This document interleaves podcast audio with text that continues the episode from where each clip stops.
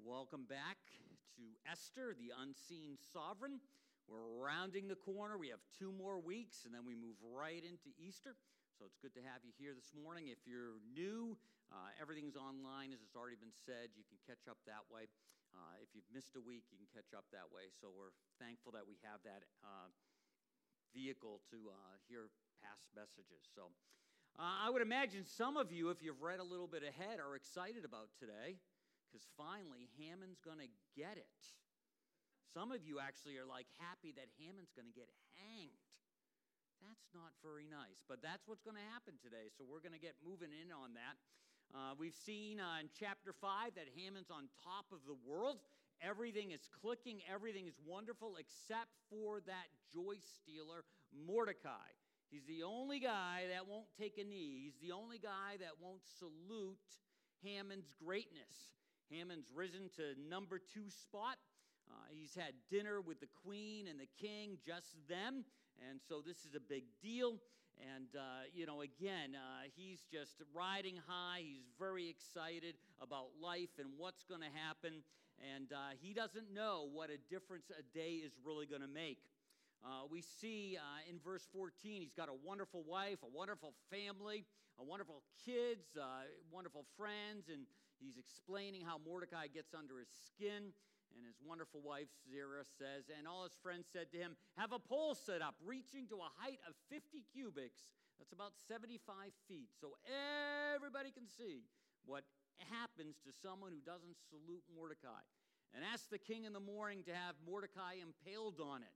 Then go with the king to the banquet and enjoy yourself. This suggestion delighted him, and, and he had the pole set up. And you may remember that that all unfolds. Uh, sleepless in Susa last week. And uh, we find out that uh, things are starting to get a little shaky. And, you know, all of us have been in those situations where one day things are one way and next day things are another day. A lot of that is in motion, but uh, some days a difference a, make, a day makes is wonderful or not so good. And living in upstate New York, we're experiencing this right now the difference a day makes.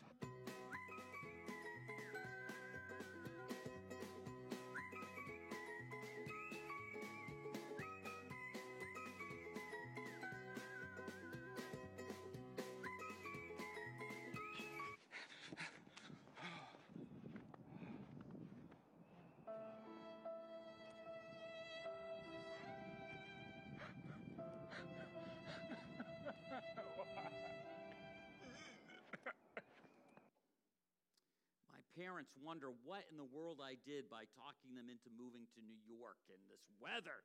Uh, three or four weeks ago, was 70 on Sunday, and I think tomorrow it's going to be in the teens. So, welcome to New York. What a difference a day can make. And all of us have experienced that. Good day, then bad day. Bad day, then good day. And sometimes we just aren't, we're oblivious to what's going on around us, or we, in a sense, are uh, just a little overconfident and uh, Solomon reminds us of our response to what's going around us. He says, Don't brashly announce what you're going to do tomorrow. You don't know the first thing about tomorrow. Don't call attention to yourself. Let others do that for you. And we see that uh, this really describes Haman. Haman is not into reading uh, Proverbs and the wisdom from Solomon. And so, if he had read this, if he had known that, that might have changed his perspective on life. And we have to ask ourselves are, are we into that sink? Are we realizing that uh, uh, we should not be overly confident about tomorrow? It doesn't mean we don't trust God, it just knows that there is this unseen sovereign with his fingerprints all behind the scenes. Sometimes it's really obvious, and sometimes it's like the life that Esther's living. And quite frankly, that's the life most of us live. Most of us aren't having parting of the Red Sea experiences here and there. We're having everyday life, but God's fingerprints are on our days. Uh, we need to realize, and again, Haman obviously doesn't get this, but we need to realize that the fear of the Lord is the beginning of knowledge, but fools despise wisdom and instruction. So, no matter where you're at this morning, uh, where your journey is. Maybe you're just checking things out. uh, kicking the tires, if you will. Uh, maybe uh, you've been a person of faith for a little while, or maybe a long while. Uh, we continually need to be reminded that the beginning of knowledge, the beginning of wisdom, how to look at our world, uh, begins with the fear of the Lord, the reverence of the Lord, the understanding that, yes, God is our friend, right? What a friend we have in Jesus. Some of us remember that song. But he's also Lord God Almighty. And that's intention. We need to realize that He is the creator of all. So we need to understand those things. So as we continue to uh, look at Haman, Esther, Mordecai, and Xerxes, and all that's unfolding, uh, a little bit of the story reminds me of this as we are looking at what a difference a day makes. Uh, this great theologian, I think, is going to help us to understand uh, what is going on.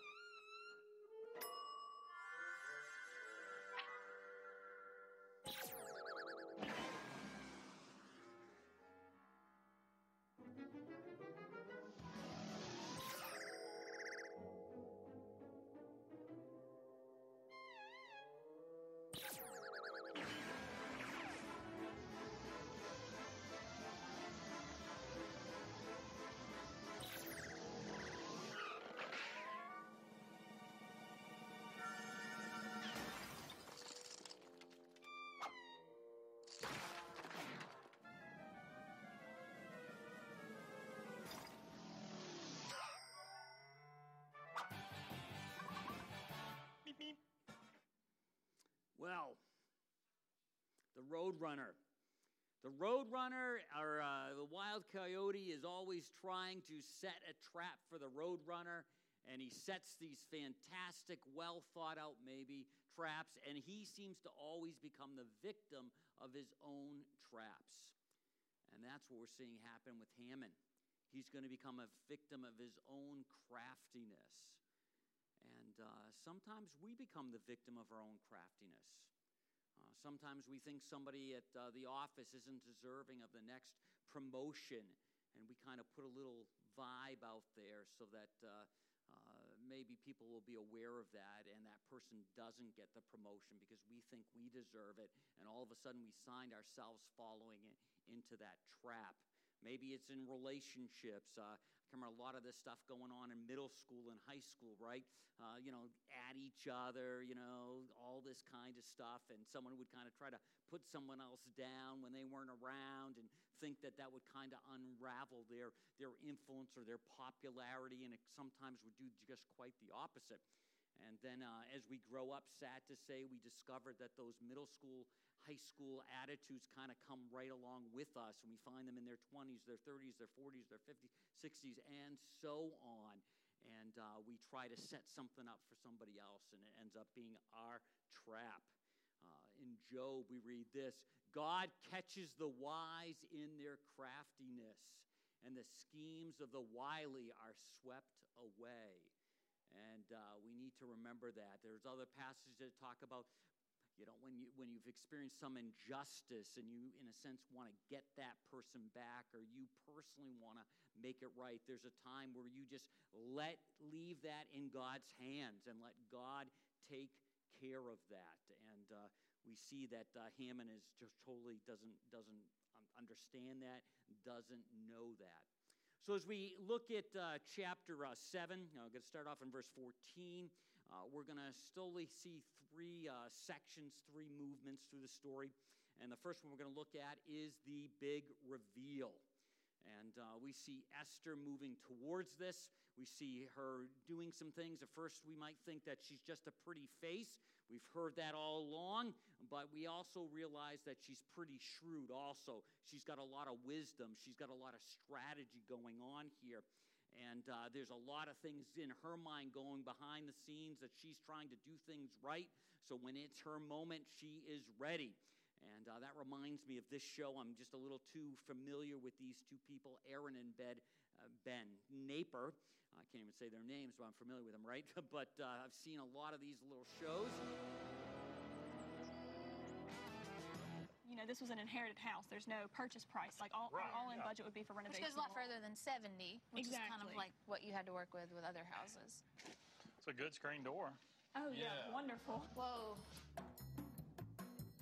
As you can see, it definitely needs some work. Oh my gosh, it looks so good. You love it? Oh, I love it so much. Look at it. that is like a different Look at that front though. porch. You got a front porch. Yeah. It is a huge transformation. Wow, huh? A lot of strategy went on to get to that place, a lot of planning, a lot of thinking things through. And again, we see that Esther is a thinker.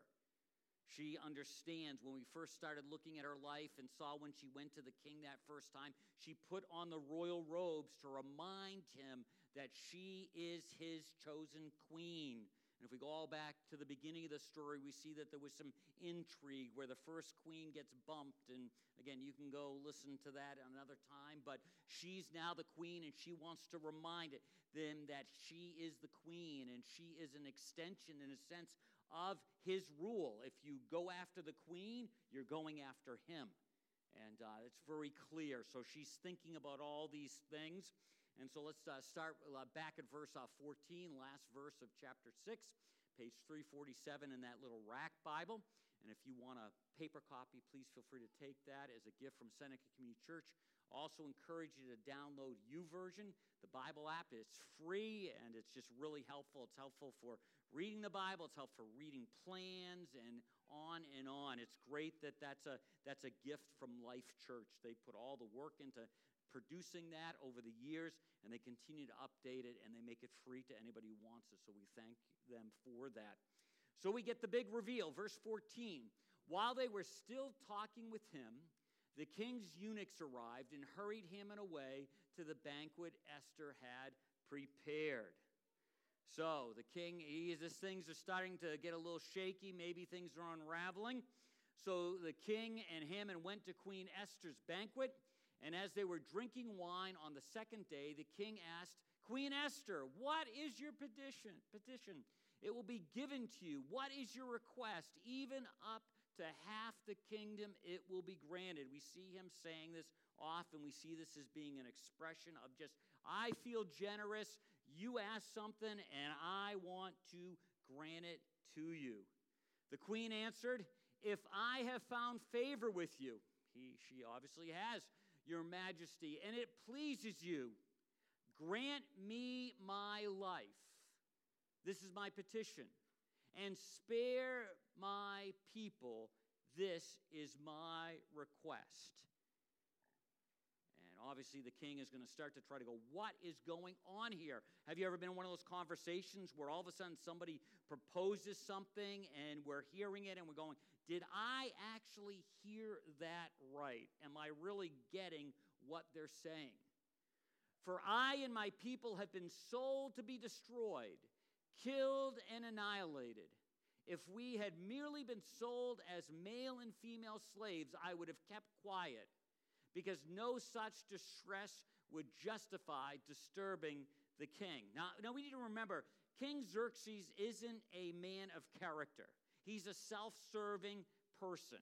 So if genocide, if something bad is going to happen and it's going to hurt a group of people, that really doesn't matter to him. He's been a part of that before. Even as we watch what's going on the news uh, when it comes to Putin, it doesn't seem like, you know, you're hurting people, so would you please stop out of the kindness of your heart? That's not about the deal there. The same was true with Xerxes. Uh, he is not concerned about that. But again, Esther being an extension of who he is, is important. King Xerxes asked the queen, uh, Esther, who is he? Where is he? The man who has dared to do such a thing. Again, this is a direct attack on the king. And so he is uh, very agitated. He is ready to go into action. It's interesting. You and I can put the pieces together. You would think Xerxes would put the pieces together, uh, but, he, but he doesn't. Esther says an adversary and an enemy. This vile Haman. Can you imagine he's drinking his wine? He's like, you know, what is going on? Then Haman was terrified before the king and the queen. You know, it's interesting. Again, Esther has been patient. She's been quiet. She's known when to speak, when not to. Proverbs again reminds us through patience, a ruler can be persuaded, and a gentle tongue can break a bone. And Esther has really thought this out. Second meal, not first meal just again how she is doing this. You notice the words she's using. It's very interesting. She's putting this blame on Haman. It would be very easy for her to put the blame and let a little spill off on her husband, the king, but she's not doing that because the king actually signed things in. The king is an unaware ruler, he's all over the place. Uh, he doesn't think through some of these things. He just, it's about him. It's about everyone, in a sense, worshiping him. Remember, he has this unbelievably big throne and all of that. So, so she's got to be very careful with the words she chooses because, again, she's seen others, you know, be in big trouble because they haven't used the right word. Vashti, she's out. So she's really thinking this through uh, you and I, under the leading of God in our life, when we get into situations, need to be very strategic, very patient. We've talked earlier weeks, our approach matters. Uh, and also, when we get to these situations and we see it's going to be uh, time for somebody else to get it, and we feel they deserve it, we need to be a little cautious about taking too much pleasure, too much delight. I mean, most of us enjoy a movie where the, the bully, the bad person gets it. And we're like, yes, finally. We just need to have a little bit of a softer spirit towards those things. Uh, again, Proverbs do not gloat when your enemy falls.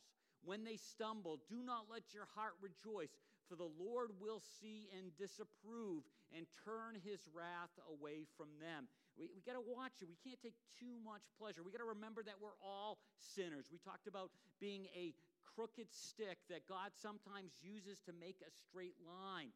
So, even uh, the, the hardest, most difficult people, we're not so far removed from their actions. We even talked about uh, Haman. If, if you and I had the power he had to wield, the finances, the influence, and all that, where would our boundary be? He has no boundaries. But our boundary, in some ways, is connected by, to our position in life. And these are, in a sense, God made boundaries. So, so we don't really know what we would do if we were given freedom to uh, control others, make others do things, make others, you know, lo- always looking our way. Uh, we kind of hope we would take the high ground. We hope we would use our power, our influence, our finances in a, in a right way and leverage them to, in a, such a way that it points to God and His kindness. But we are not absolutely sure until you and I are in those situations. So watch out. When your adversary gets nailed, don't take too much pleasure in that. Again, in Ecclesiastes, we read a time to be silent and a time to speak. Esther is thinking through this. Again, not just a pretty face, but a pretty shrewd, understanding person. You know, it's been five years since she's married the king. Uh, she's probably in her teenage years, so she's at the most maybe mid 20s, and she's thinking these things through. We go back to when Mordecai said what was going on. Remember, Esther was unaware. Esther was unaware that Haman had gotten permission, gotten the seal, the ring. He unaware that uh, he had got this edict out, had been sent out across the, uh, the empire that represents probably close to 10 million people. And uh, she's totally unaware of this. And so then Mordecai connects with her, approaches her. Uh, one of the servants gets in, to tell her what's going on. And we remember Mordecai's words were this Don't think that just because you live in the king's house, you're the one who will get out of this alive. If you persist in staying silent at a time like this, help and deliverance will arrive for the Jews from some place else. I like his confidence. He realizes that God is going to deliver his people. He realizes the promises of the past. He understands that it's uncomfortable to be in that place. It's uncomfortable to, in a sense, put your to trust out there and to lean into it, but he is doing it the best he can. And he says, Esther, if you don't come through, uh, maybe God's put you in this place, but if you don't do it, God's still going to take care of us. Um, interesting in just life in general. Sometimes, uh, you know, we withdraw, we withdraw, or we hold back helping, or serving, or doing this, or doing that. And, uh, you know, it's not that that's never going to get done. God will make his purposes take place. You just don't get to be a part of it. And you don't get to involve in that. This is a great story. Esther, Esther steps in. If Esther hadn't, we wouldn't have the book of Esther. We wouldn't know about Esther in theory. So, so again, God's going to do his thing. And when he gives you an opportunity to be a part of it, don't hold back. Whether that's a big thing or a little thing, be a part of it but you and your family will be wiped out. But who knows? Maybe you are made queen for just such a time as this. What influence do you have? What financial resources do you have? What talents do you have? Abilities do you have? Time you have? Maybe God has given you all those things to use for something. Not just so you can be comfortable, not just so I can be comfortable. Maybe God has put those things in your hands to be a part of His story. And you have moments, you have opportunities to, to, to plug into that, or you can hold back. And the reality is, uh, we never do this perfectly. There's times where we hold back, but hopefully, the majority of life, we're responding, we're stepping up. And this is a big deal with Esther. This is a big, you know, uh, headline news kind of a thing, but she steps up.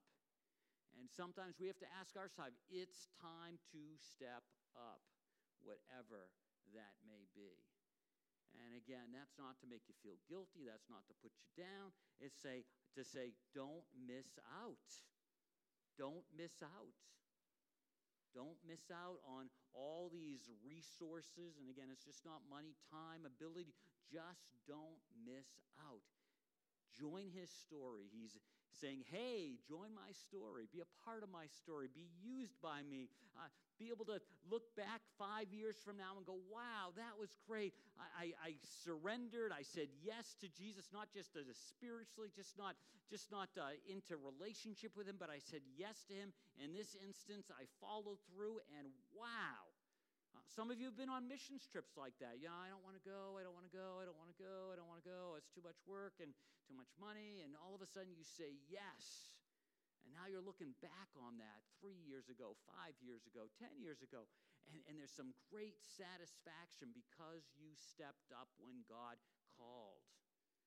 Don't miss out on those opportunities.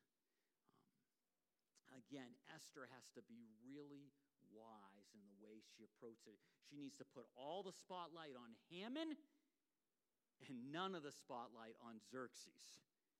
That's just the truth of the matter. If Xerxes gets too much spotlight, who knows what he's going to do? We're going to see that he's not really the most honest person. He's going to create stories, put a spin on the news so that it makes him look good and everybody else looks bad. You may remember when uh, Nathan called out David and said, You're the man. We go, Wow. This, this isn't that kind of situation. Esther can't do that. So we have this big reveal. Esther, she, she's Jewish. Um, you know, that's a big surprise. Probably been married, you know, four and a half, five years, and the king doesn't know that. Uh, so that also means that Esther has removed herself from Jewish practices.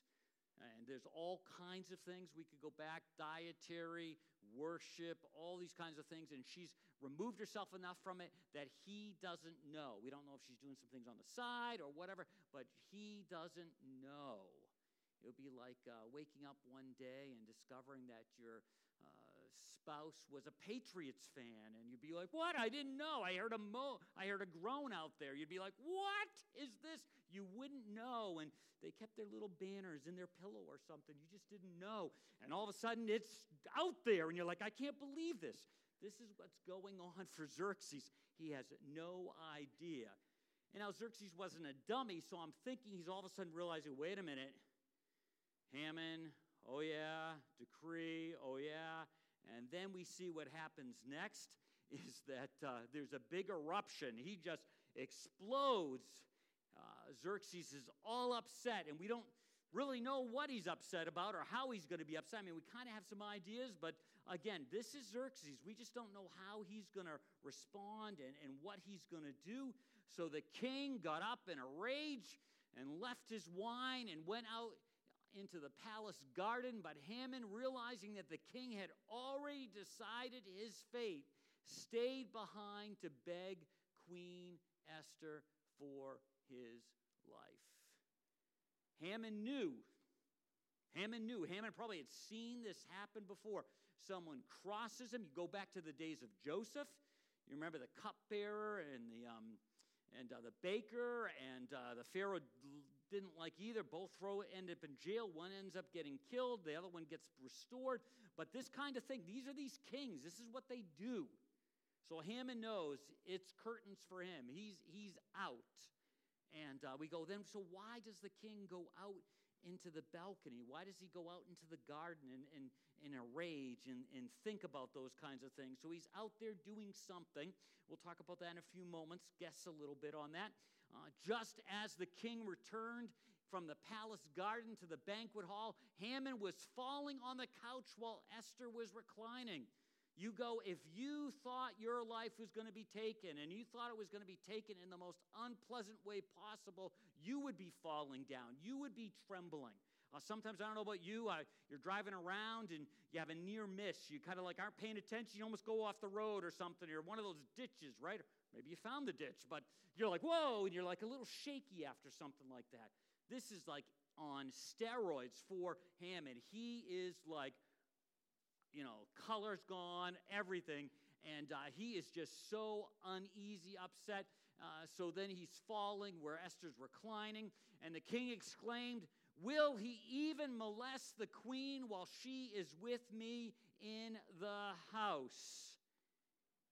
Come on. Haman is not going to do that. Haman is not so confident that he says, This is a great, great moment to, you know, to, to attack the queen. That is the last thing he's thinking about. He's not thinking about that. But again, Xerxes is looking at politics, he's looking at power. Here is my vice president. Here's my second person in charge. He's out on the garden, I think, trying to figure out how do I take out Haman and how do I get my popularity to peak without losing it? How do I, you know, I want I want the right Twitter out there, you know, the right tweet, you know, this, so what am I going to do? And all of a sudden, you know, he comes in and things fall into place and uh, Haman falls and he goes, aha, I get it. No one is going to think anything's wrong with me executing Haman because he's attacking my wife. Problem solved. And as soon as those words left the king's mouth, they covered Haman's face. It's a common practice in those days when someone was marked for execution, they would cover their face. Um, you know, he's done. He's done. And this is all falling into place. Again, crooked, crooked stick Xerxes making a straight line. Esther stepping in, stepping up, following God's lead in her life. All the pieces are falling into place, and she steps in, and this is coming out. The arch enemy Haman, and we've talked about his history and talked about his lineage in other sermons. It's all coming together. Now, before we move on, I just, I just want to talk about a couple things because uh, uh, it's just kind of interesting. It seems to be there everywhere that they're drinking wine all the time. And it seems like when they're drinking wine, they're drinking too much wine, and often they make bad decisions. It's like they get as much wine in their system as they can, and then they make a decision. It goes all the way back to Queen Vashti. Remember, uh, they were toasted, if you will. And that's when the king said, Hey, let's bring in the queen and let's show her off. And, You know, there's some thought that she was just wearing a, a crown in her day would have been a turbine with a turban with uh, jewels in it and nothing else. And let's parade her in front of the guys. And so I could say, look how good my queen looks. And, you know, it's 15,000 guys, not a good idea. But again, this all came out of drinking a little too much wine. So, what are you and I to do with those ideas today if we've said yes to Christ? How do we uh, interact with that? I mean, we read in Psalm, wine that gladdens the human heart. That's a positive idea. Even Paul tells Timothy, stop drinking only water and use a little wine because of your stomach and your frequent illness. Uh, so there's this idea that there's some,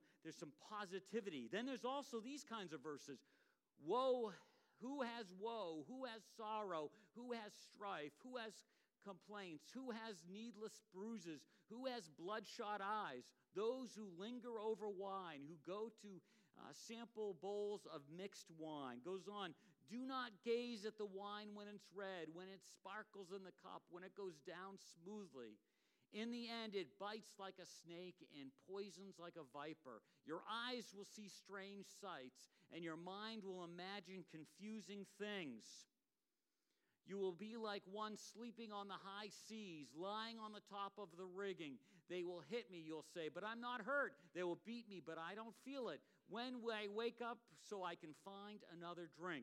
Two extremes. We don't have time to go into all of this, but you, as a Christ follower, need to consume alcohol responsibly if you feel so inclined. You really need to think that through. You think about the history of your family. You got to think about, uh, you know, what it says. Uh, obviously, you should never be controlled by alcohol. You need to know where that line is for you. Uh, some of us will say, you know, I don't know where that line is. That's not a part of my deal, so I'm just going to stay away from it. And that's fine. That's good for that person. And someone else says, I can, you know, I can be a part of that and uh, I don't go past the line. And that's fine. But you've got to decide that. You got to think that through. You got to think what that has for your impact to your family, doesn't have impact for your family. You need to understand that. You need to uh, be careful with that because in the wrong time, it can be dangerous. Again, we see this in this kingdom uh, that Xerxes leads, runs, oversees, controls, dictates. And then we see other situations where it's, it's a gift, it's a pleasure, it's fine. But you have to figure, you can't, you, you need to come to a place. You need to bring that before the Lord. You need to say, I am yours. So everything in my life is yours. How do I participate, not participate? What do I do? When, when not? You need to think that all through and come up with a good answer for you. We're never to superimpose our matters of conscience on another person. When we do that, that's legalism. So, whatever those kinds of things are, this is just one of those areas. Whatever your matter of conscience is, that's your choice before God. Remember, uh, we have freedoms in Christ, but then we also have not everything is everything is permissible, but not everything is beneficial. You need to figure that out because you will have ripple effects with the way you interact with this and other things. So don't be legalistic about these. Come to that place. And you may find that it changes from time. That's not that you're being all over the place. It's maybe you have one understanding now and you're growing in your relationship with God and come to a different understanding later. That, that's totally understandable. Uh, that's not you compromising one way or the other way. It's, it's totally understandable. But that's between you and your relationship with God. But again, you've got this tension in scriptures. Okay, a blessing, a happiness, not okay, a controlling, destructive force. I, I can't give you that answer for yourself. You have to put those things on the table. So, uh, know, know about that and figure that out. The last movement here is this big fall. Uh, we see then uh, this is all transpiring. Hood is over the head, and we see uh, one of uh, the eunuchs uh, attending. Uh, Harbona, one of the eunuchs attending the king, said, A pole reaching to the height of 50 cubits stands by Haman's house. He had it set up for Mordecai, the one who spoke up to help the king saved his life. The king said, Impale him on that. So they impaled Haman on the pole he had set up for Mordecai. The king's fury subsided. So, what do we do with this? What do we do with this story? What do we apply? What do we need to recognize? And some of these threads that we're going to talk about have been there all along. Just continue to pull them out, continue to remind, be reminded of them, and see how they're going to hold up in our life. First of all, God is at work in events over which you have absolutely no control over. God is at work. God is using even tragedies to, to, to accomplish His will, even though we can't put it, I can't get it in our head. Why would God, in a sense, allow that to happen? Why does God do that? But we have to realize that absolutely no control. Um, even the fact that Esther is in the kingdom of Xerxes. Remember, it was because Jerusalem fell. And if you go back and look at the history, it was not a pleasant uh, invasion when Israel, when Jerusalem, uh, the southern kingdom, fell. It was horrendous. We got the story of Daniel that comes of it, other stories. But God uses events that you and I have no control over them. So we need to realize that He can work without us.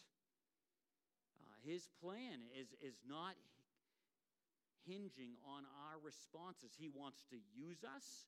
But most of us in this room, if we say no to God, it's not like God's up in heaven going, oh no, plan B, plan B, ah. You know, he, he's going to do what he needs to do.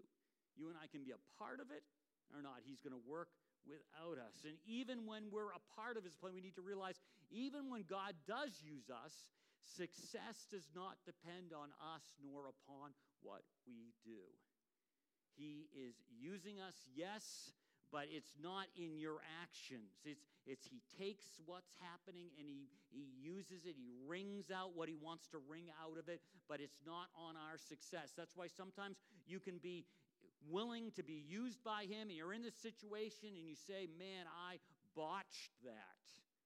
And something positive comes out of that. I know at least there's been once in my life where I've botched a sermon, maybe this sermon. All of a sudden, afterwards, someone comes up to me and says, That was the most unbelievable, blah, blah, blah, and they're not just yanking my chain, they actually really mean it. I go, How did that happen? That was the worst sermon I ever gave. It's because God can use our lives regardless of our success. It doesn't depend on us. God has a plan. Remember, we talked about being on a boat, point A to point B. We're on this boat. It's going from point A to point B, we have freedom on the boat, but the boat continues to move from point A to point B. Also, God is at work even when it feels like He's not present. Esther almost didn't make it into the canon of Scripture. Early folks said there's no God mentioned in this. Luther had a problem with that. A lot of people had a problem with it. And then, nope, nope, this is God's fingerprints. This is the way God seems to work on a regular basis. All those miracles, all those events, th- those are unusual. He does that, they happen. But, the, but for most of us, we live in a world like Esther.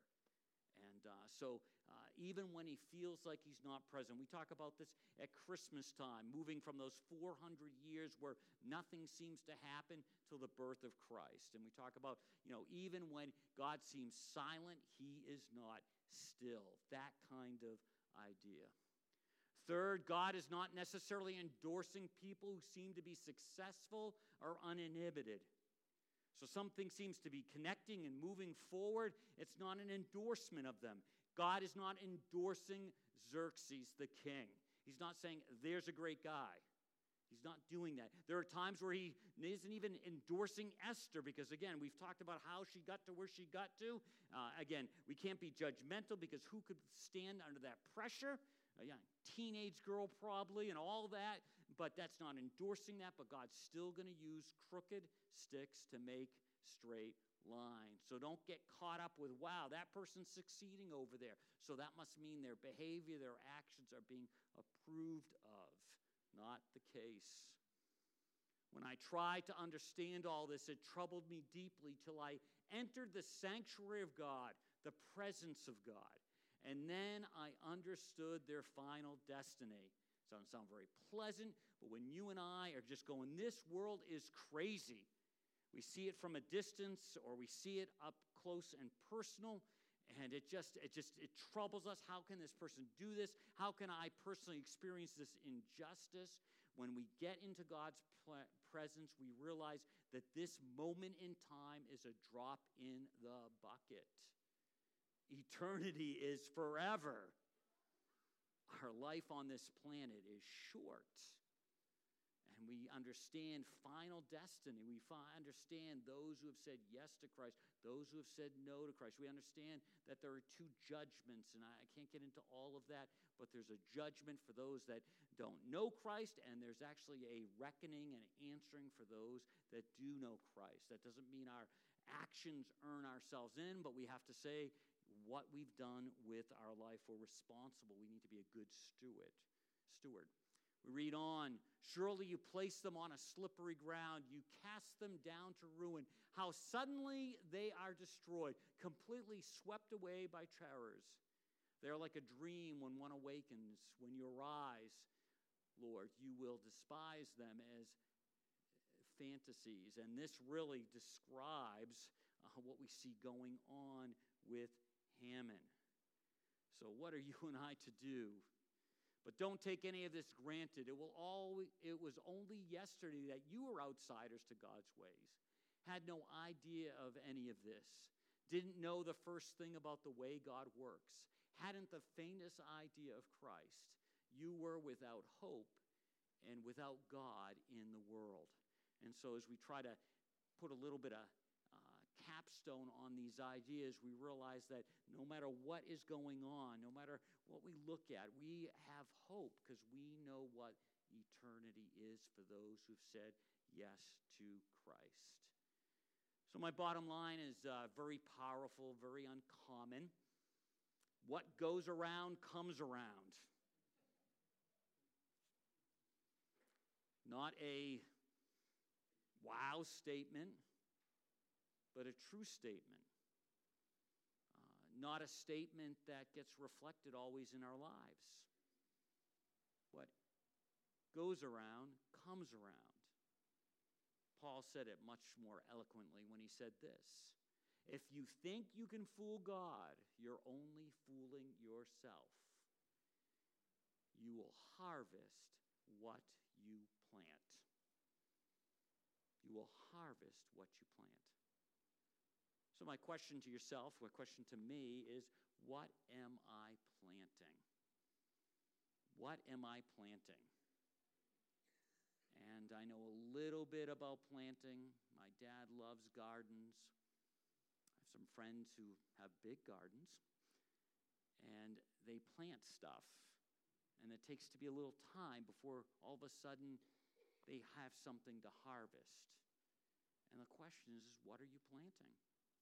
Have you said yes to Christ? Uh, have you said, I want you in my life. I want forgiveness of sin. I want to follow you the best way I know how. And now I'm going to travel in that direction. I'm not going to do it perfectly, but that's the direction I'm going to travel in. So you've planted the seed, you've accepted salvation. So now you have this flowering tree. Uh, um, Proverbs talk about a tree planted by uh, the water, and it survives even when it's dry and has deep roots and those imagery. So have you have you taken that step and said yes? And now what are you doing with the rest of your life? What are you planting? What kind of seeds, in a sense, is God giving you and saying, here's some seeds. What are you going to do with those seeds? Are you going to plant them? Or are you just let them sit in a little package? I know my dad every once in a while gets very discouraged because he finds some seeds that never got planted. And then he takes a gamble to see if there's anything left in them, if they'll do something. Sometimes they do, sometimes they don't. There are moments where God puts these seeds in our hands and says, do something with them. And again, it's not so to get, it's not like God's like, if that doesn't happen, then it messes up my plan. I need this slot filled. He's not, no, no, no. He wants to give you an opportunity to be a part of his story. So, what in the world are you investing your life in. What goes around comes around. Might not be next week, might not be next month, but I can guarantee you in a hundred years you'll start to experience what goes around comes around. Let's pray. Father, we just uh, thank you for your word. We're thankful for the story of Esther. Help us to learn, but not just learn so we know what went on, help us to integrate just even a couple principles from her life. Uh, Father, we, we, we want to uh, sow wisely, we want to plant wisely. And uh, we just uh, thank you for this, this story, this true story, and how you can use it even 2,500 years later to speak to our hearts. So speak to our hearts and help us to respond. We ask all of this in Jesus' name. Amen.